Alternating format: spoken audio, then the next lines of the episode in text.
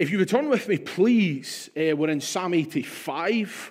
This is my, I think, my second sermon of the year, not in John's Gospel. I'm missing it.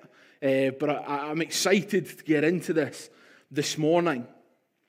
Nine and a half years ago, I became a Christian. And nine years ago, I was baptized. And nine years ago, uh, I met a, a, wonderful young lady by the name of Victoria Wright, who is now my wonderful wife. I came to the Lord nine and a half years ago in an overnight prayer meeting in Kitwe Evangelical Church in Zambia. It is a very long story as to how that happened, so I won't go into it. But it was the most wonderful six months of my life as an 18 year old. It was the most wonderful time in which the Lord had, had, had, through His word, convicted me of my sin, transformed my life through the gospel of the Lord Jesus, was baptized. Um, and the Victoria bit was, I won't call you an add on because that's maybe a bit disrespectful, but you're wonderful. Anyway.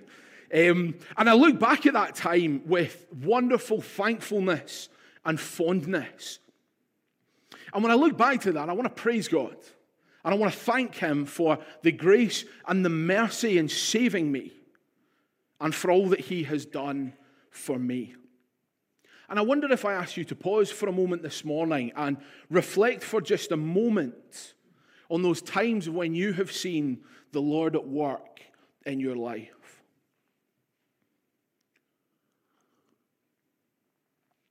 I wonder if there are key moments in your life you reflect on that you are so thankful to the Lord God for. Maybe it was when you came to faith. Maybe it was when you were baptized. Maybe it was uh, encouragement from a godly family member or from a friend. Maybe it was a family member or a friend giving their life to Christ. Maybe you knew the unshakable and the undoubtable peace of God in a trial of life. We start here this morning with a psalmist who is reflecting on what God has done for the people of Israel. So let us read then Psalm 85. It is entitled Revive Us Again. To the choir master, a psalm of the sons of Korah. Lord, you were favorable to your land. You restored the fortunes of Jacob. You forgave the iniquity of your people. You covered all their sin. You withdrew all your wrath. You turned from your hot anger.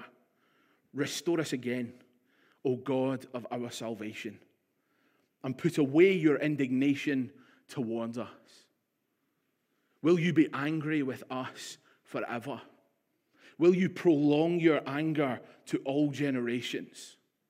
Will you not revive us again, that your people may rejoice in you. Show us your steadfast love, O Lord, and grant us your salvation. Let me hear what God the Lord will speak, for he will speak peace to his people, to his saints, but let them not turn back to folly. Surely his salvation is near to those whom fear him that glory may dwell in our land.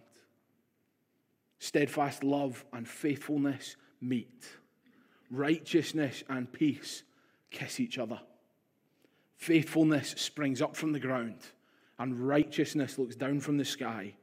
Yes, the Lord will give what is good, and our land will yield its increase. Righteousness will go before him and make his footsteps a way. May the Lord bless the reading of his word. Let us just come before him in prayer. God, we thank you for your living and your breathing word. Would you clearly and simply as you do speak to our hearts this morning? Would the words not be mine, but Lord, would you speak through me? Would we not hear my words but yours? And Lord, would you move amongst us, we pray. Amen. We most likely find ourselves here in, in a time of continued waiting and uncertainty. This is most likely in response to returning people from the Babylonian exile, and, and God is in the process of restoring this, this ashamed people again. And, and the psalmist begins, they open up here by reflecting on the promises uh, uh, and the restoration and the national forgiveness that, that, that God has given in the past. This psalm is a prayer and it's a prayer for favor and, for, and for the saving work of God. It is a prayer, a crying out to God, would you repeat what you have done before? I know there's a lot of R's in that, but there's something I quite like about alliteration. So, restoration and revival is where we're going to focus, but all four of these fit, I think, beautifully into this psalm. So, firstly, I want to look at remembrance and restoration in verse 4. We'll jump straight into the next one. Lord, you were favorable to your land. You restored the fortunes of Jacob. You forgave the iniquity of your people. You covered all their sin. You withdrew all your wrath. You turned from your hot anger. Restore us again, O God of, my, of our salvation, and put away your indignation towards us. We start this psalm with the Lord in his rightful place. We start this psalm with the, this recognition that, that all that has been done for the people of Israel is, is a blessing from God. It is a recognition that they need God. It's a recognition that of everything that, positive, of everything good that has happened in and amongst them is from God. There has been restoration and, and forgiveness in Israel because God was favorable, because He restored, because He forgave His people, because He covered their sin, because He withdrew His wrath. It's all about God. And I think that's where we start this. We, we start this straight away with this, with this picture of putting God exactly where He should be. And it's a stunning picture, I think, of the sovereignty of God. These actions of God weren't caused by man, but this is God in work, in action. As we remember, as we remember the wonderful times in our lives when God has been at work. Here, the psalmist remembers God's work in his people. And they ask for more. They use it as this basis of prayer and ask God, would you restore us again? The Lord told the Israelites back when they were wandering in the desert after being rescued from Egypt to be careful and remember all that the Lord had done for them. They were about to enter the promised land. God knew it would be easy for them to forget the God who had delivered them out of slavery, who had presented them and preserved them in the wilderness, and who brought them into this promised land. We read in Deuteronomy 6 then take care lest you forget the Lord who brought you out of the land of Egypt, out of the house of slavery. David in Psalm 77 tells us to remember the deeds of the Lord. And of course, we find remembrance, don't we, in Luke chapter 2 from the Lord Jesus himself. Do this. Come, gather, break bread together. Do this in remembrance of me. Remember.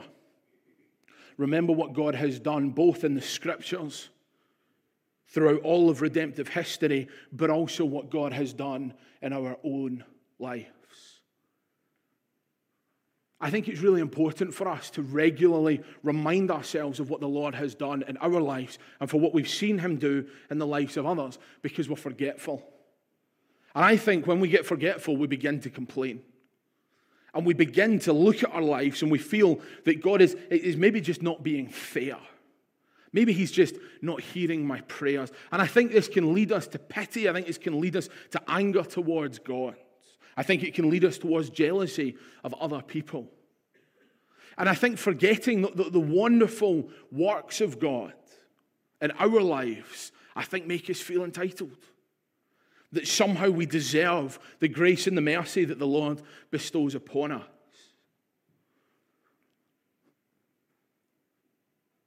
We're forgetful. I am. But forgetfulness in us can cause jealousy of God's work in the lives of others when really we are told to rejoice. In remembering God's works, both in the scriptures and in our life, we're strengthened in our faith.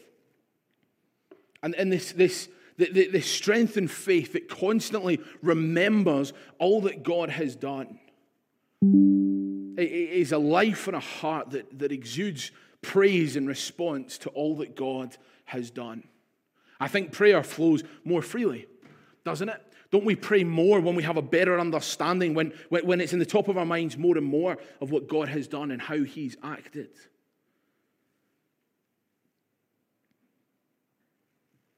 You restored the fortunes of Jacob. You forgave the iniquity of your people. You covered all their sin. You withdrew all your wrath.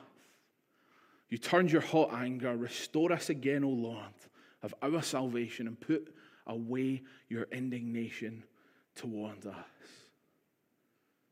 He restores, He forgives, He covers sin, He withdraws His wrath. He restores. We read in Jeremiah 30, 18, Thus says the Lord, Behold, I will restore the fortunes of the tents of Jacob and have compassion on his dwellings. The city shall be rebuilt on its mound, and the palace shall stand where it used to be. You see, as we join in this, this place in Jeremiah, we just find this utterly bleak outlook for God's people. That, that we, we go through this journey of just such steep, steep spiritual decline in his people the Lord was going to exile them and send them out of their nation. Many would die, and life would not be the same for these people. Not even repentance would keep them in that land. But it's at that lowest point we read of these words I will restore. And amongst the completely justifiable wrath of God for his people's constant rebellion, God declares through the prophet, I will restore because I'm compassionate. I will restore the fortunes of Jacob. God was favorable, Israel was restored. Why? Because God was favorable and compassionate. Let's consider for a moment the, the, the working of the restorative work of God and what it means. We know that the Lord despises sin. We know that the Lord despises all that is not of Him. That God despises all of Satan's works that separate us from Him. And we know, or if you don't know, you do now know, that there is no way in which you can restore yourself to God. It is not possible, it is not feasible, you are not good enough, and you will never be good enough.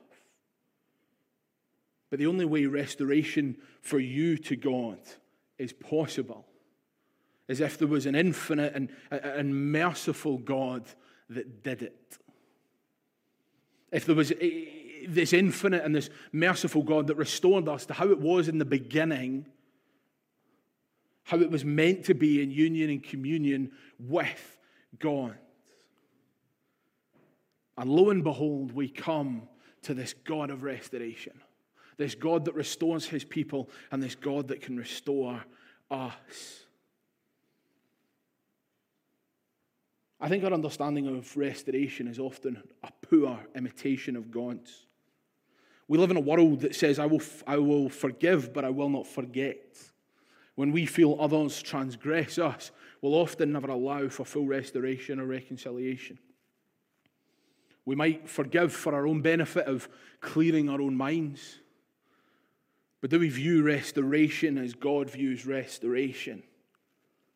Because we hear something very different in Isaiah 43 I, I am He who blots out your transgressions for my own sake, and I will not remember your sins.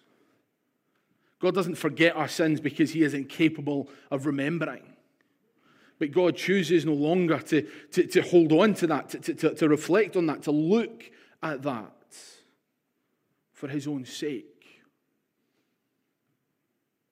He does it because it pleases his own plans and purposes.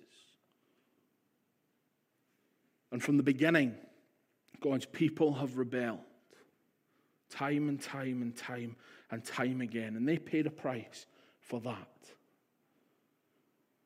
But we get this glimpse in this psalm, we get this focus in this psalm of this faithful God that favors his people and is compassionate and restoring. I wonder, does our view of restoration and what it looks like to restore others? I'd say often our view falls well short of that of God. But this is where we start. And we move from this remembering, we move, we move from this reflection to basically this plea of God, please would you do this again? God, please would you revive us? Verses 5 to 8. Will you be angry with us forever? Will you prolong your anger to all generations? Will you not revive us again that your people may rejoice in you? Show us your steadfast love, O Lord, and grant us your salvation. Let me hear what God the Lord will speak, for he will speak peace to his people, to his saints, but let them not turn back to folly. We, we read this, this, this Old Testament, and it is just one up and down after another. And then we turn to the New Testament post Jesus, and we think everything surely is now much better for people, and there's now no doubting, and surely everything's wonderful.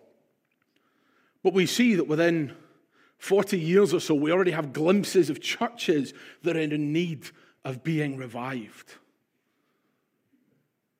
You see, in the history, in the history of the church, this word revival, in its most biblical sense, has, mean, has meant the sovereign work of God that, that, that is in a region of churches. Historically, our nation has been greatly blessed by them. Many people coming to, to saving faith in the Lord Jesus Christ through the proclamation of the word by his Spirit. Lord, would you revive us again so that we might rejoice? You see, that, that that's the pattern here is that a, a revived soul is a joyful soul. And, and, a, and a revived soul that rejoices in our God is a soul that is remarkably different to those that are without God. For a revived soul is lifted out of this world of spiritual indifference of this world of Jesus, yes, yeah, sure, but whatever, is lifted out of this worldliness into a conviction of sin that earnestly desires for more and more of Jesus, more of His word, a hunger to be bold in witness, a desire to live a pure and a holy life. That is the result of a soul that knows Jesus, of a revived soul.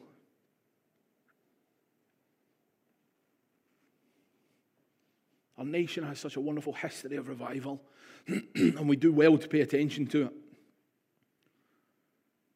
But in 1859 into the 60s, Scotland saw one of its greatest revival, and it's reckoned one in 10 came to saving faith in the Lord Jesus. It came from, I think, New York through Ireland, I think it started in Saltcoats in Scotland, and I'm sure lots of wonderful things start in Saltcoats um, and then spread throughout the nation. But these words of, of the Reverend John Milne of Perth in 1860, he said this After nearly two years of prayer and waiting, the Lord has visited us in unexampled mercy. At the close of the meeting on the second night, the City Hall presented a scene never before witnessed on such a scale in Perth. It was like a battlefield a harvest field. Hundreds were seeking the Lord or rejoicing that they had found him. Blessed be God for such a season. Or if we take the words of T.T. Matthews, who was a missionary in Madagascar 50 years later, reflecting on this, he says this It was the most stupendous movement that the country had seen since the days of the Covenanters. Scotland had said to be preemptively a land of revivals, but it may be doubted if even Scotland had a revival of greater depth. Of one that shook the country more from its centre to its circumference than the revival of 59 and 60s. For it was a very great deal more than mere outward reform and conduct of conduct and manners. It was a marvelous visitation of the Spirit of God.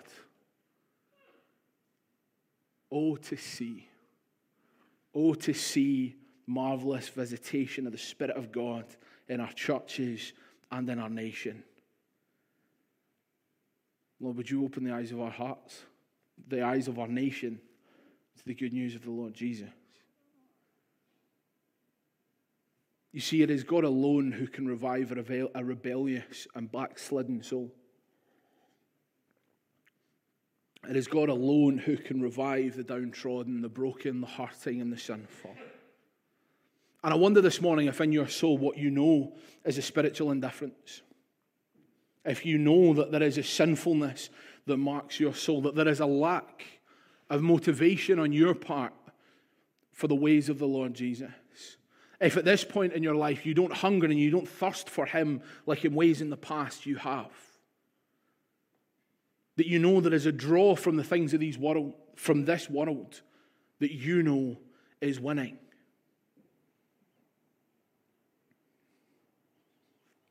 Revival brings joy.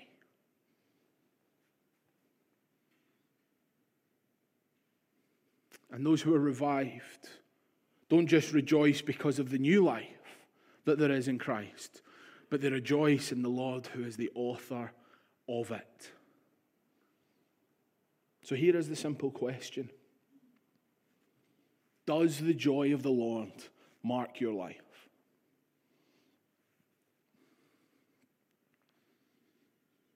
Is your spiritual condition, your thoughts, your actions, your words. Are they marked as a person who is so in love with Jesus, whose soul is so focused on the author of our salvation that your life overflows with rejoicing? Does your soul cry out, Lord, make me more like you?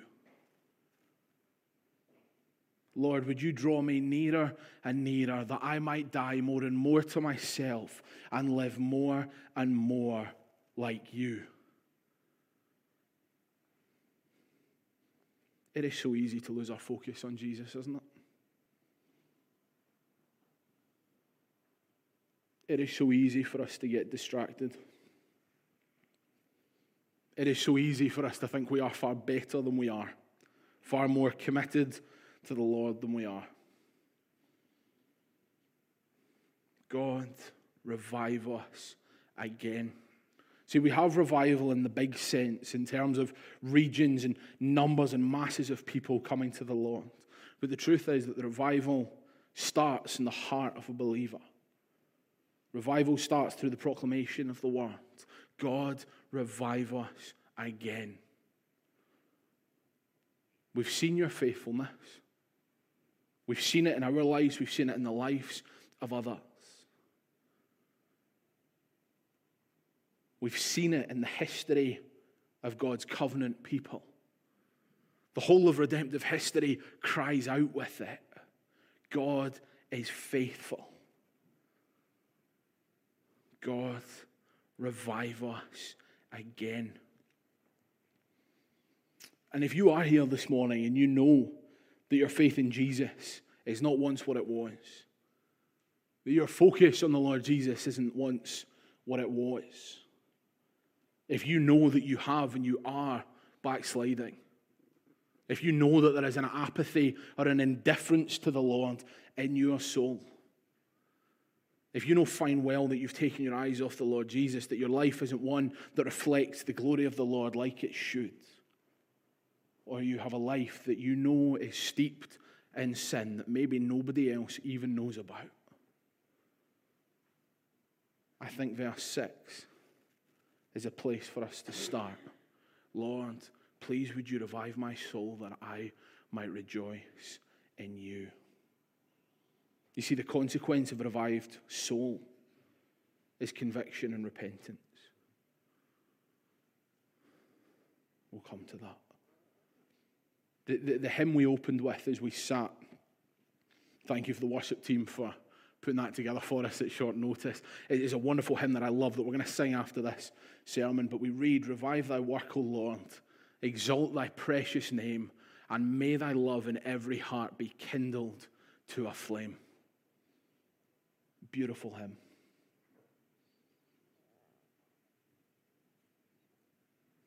Verses 7 and 8 Show us your steadfast love, O Lord, and grant us your salvation. Let me hear what God the Lord will speak, for he will speak peace to his people, to his saints, but let them not turn back to folly. Show us your steadfast love again, God. Grant us your salvation. If only the psalmist knew. If only the psalmist knew what was to come. That the steadfast love of God would be shown, manifest in human nature in all its fullness, and his name was Jesus. And he will speak peace to his people, his saints. There will not be peace for all humanity, but there will be peace for his people. Do not turn back to folly. Do not turn back to the ways in which you have been saved from. Do not let us turn back and look back at those sinful ways we want new. We once knew. God is this faithful, sovereign restorer. God is the reviver of a distanced soul. God is steadfast love manifest to us in Jesus. And thirdly, will come the righteousness of God imparted. I want to read again just verses 9 to the end. Surely his salvation is near to those who fear him, that glory may dwell in our land. Steadfast love and faithfulness meet Righteousness and peace kiss each other. Faithfulness springs up from the ground, and righteousness looks down from the sky. Yes, the Lord will give what is good, and our land will yield its increase. Righteousness will go before him and make his footsteps a way. You see, the, the response to this restoration and this revival that we see is holiness. What we see is a, a, a people marked different. Because salvation is near to those who fear God. Those who have this, this fear of God in the sense of the way that a child to, to their father would fear them because of the, the respect that they have for them, for the desire they have not to disobey them, to look to them, because it is uh, marked with the greatest of respect.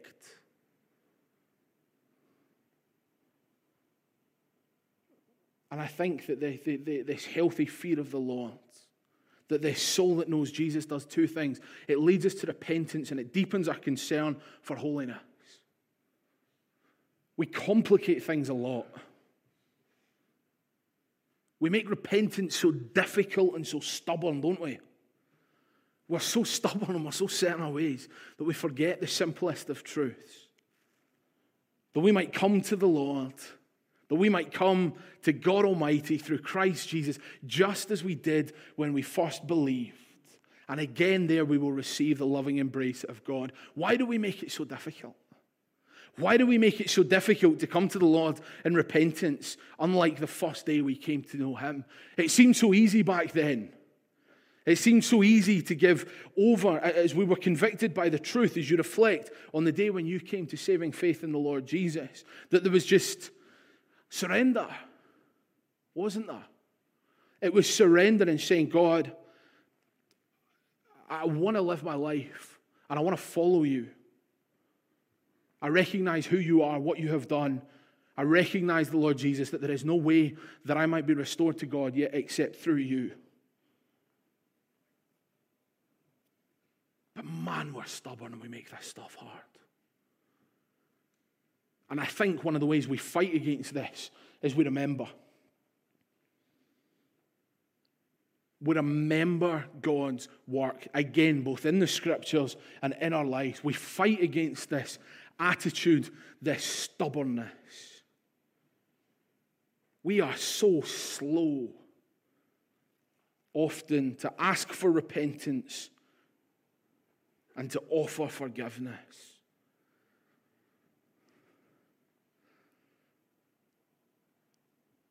But this call, this message of God's salvation, of his steadfast love, of his faithfulness and his righteousness, and the peace that is extended for us is a call to holiness.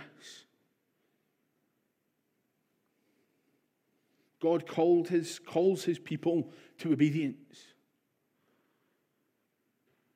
And it was their disobedience that landed them so often in so much trouble. We know, or I hope you know, or you know now, that our obedience is not because we are saved by the law, because we are saved and we are redeemed by grace, but, but our obedience is in response to that God that has saved us. But yet we so often miss the importance of obedience and holiness. And I think we do that because we're really scared of words like legalism and being legalistic. I think we have in our generation such a great desire to push boundaries. I think we don't want to come across as too judgmental. So we avoid labeling certain behaviors as ungodly. And we just don't really like words like duty and responsibility and effort when it comes to faith. They seem to go against what we believe. This, this, this grace is free. So why do I have to do anything? I urge you to read the wonderful book, A Hole in Our Holiness by Kevin DeYoung. It is a fabulous book, and I want to pull a couple of quotes from it that, that, that really hit home as I, as I reread this recently. But it says, It sounds really spiritual to say God is interested in a relationship, but not in rules. But it's not biblical. From top to bottom, the Bible is full of commands. They aren't meant to stifle a relationship with God, but to protect it, seal it, and define it. And then he goes on to say, Christ justifies no one whom he does not also sanctify. We don't obey to be redeemed by God, we obey because we are redeemed. We, our obedience and our holiness is in response to the saving work of our God. Friends, you are set apart. You are set apart for a purpose that is far greater than anything you will ever find in earthly things. You are set apart to know God and enjoy Him forever. You are set apart in this world as salt and as light. Our holiness isn't optional. And this must be our response to this holy God through His Son, whom He offers salvation that we present ourselves as living sacrifices to Him.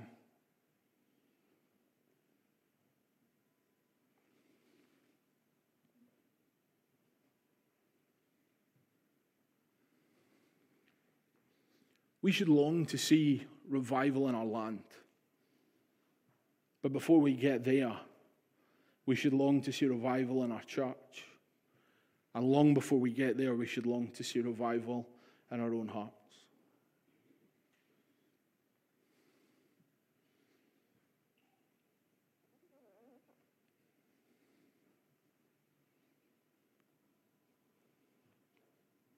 Steadfast love and faithfulness meet.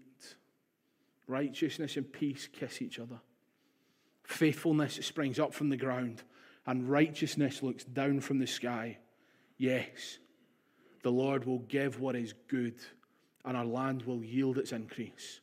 Righteousness will go before him and make his footsteps a way. loving, faithful, righteous God. And through the sending of his Son, the divine justice of God, now satisfied by the great atonement. That Savior that hung on a tree in our place, that greatest example. Christ, the way, the truth, and the life, sprang up from the earth when he took on that nature upon him, took our nature upon him. And God's righteousness, his divine justice, looked upon him, and he was well pleased and satisfied.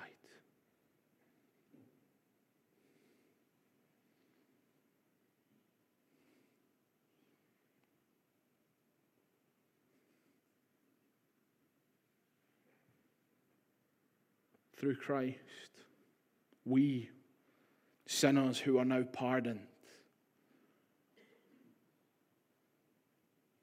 are called to this life of holiness, are called to this life of fruitfulness that lives in response to all that God has done for us. We find our feet set in the ways of His steps.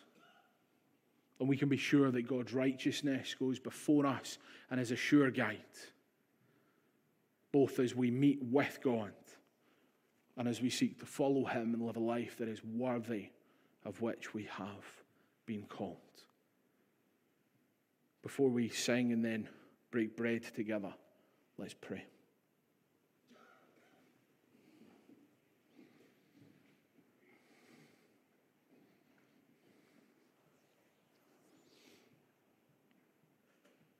God, you are awesome. You are majestic. You are holy.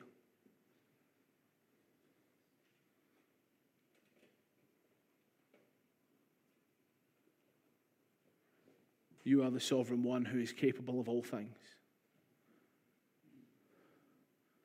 You and you alone are the ultimate restorer, reviver,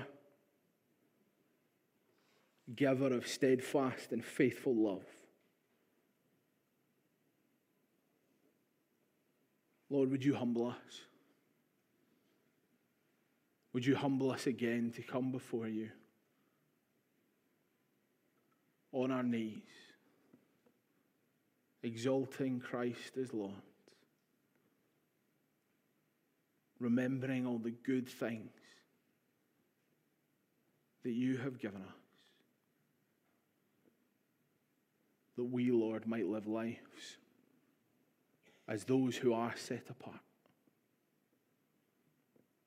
of those that you have called to obedience and to holiness. Amen.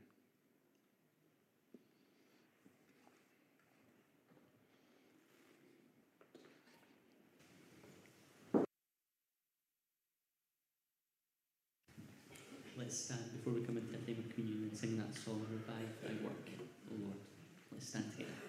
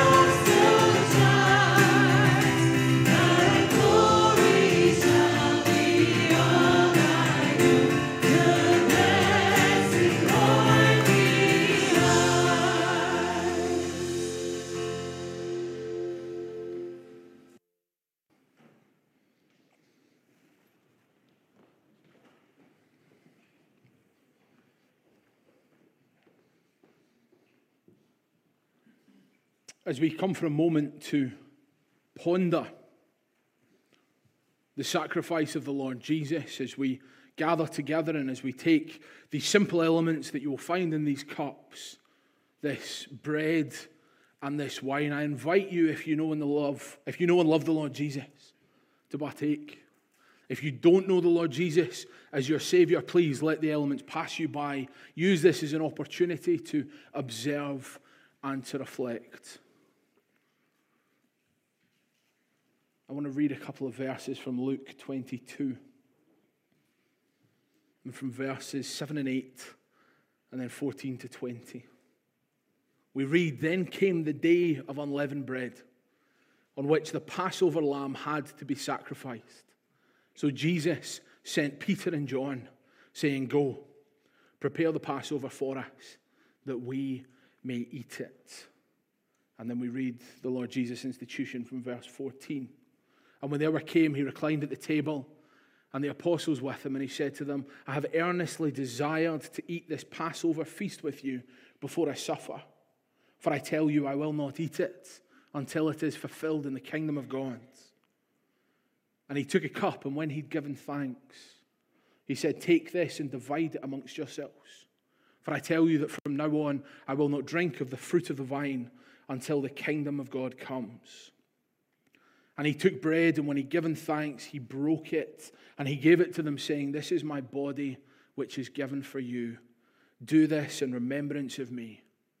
And likewise, he took that cup after they had eaten, saying, This cup that is poured for you is the new covenant in my blood. We've discovered this year in our, in our studies in the Gospel of John that a lot of what the Lord Jesus would say just went right over the heads of his disciples. They either couldn't believe it, they, they, they just didn't understand. And that's what we find, I think, here in verse 7. There's such rich symbolism that on the day when a Passover lamb was to be sacrificed, that perfect, spotless, unblemished lamb was to be sacrificed. Here was the one who would take the place of that lamb. Here is the one, the eternal Lamb of God, sacrifice for our sins. We've looked at the importance of remembering this morning. We've looked at the importance of remembering what God has done in our lives and what God has done in the scriptures. And this is plainly and simply where we are asked by the Lord Jesus to remember. To remember his death and his resurrection until he would come. For our sake, he made him who knew no sin he made him to be sin who knew no sin, so that in him we might become the righteousness of God.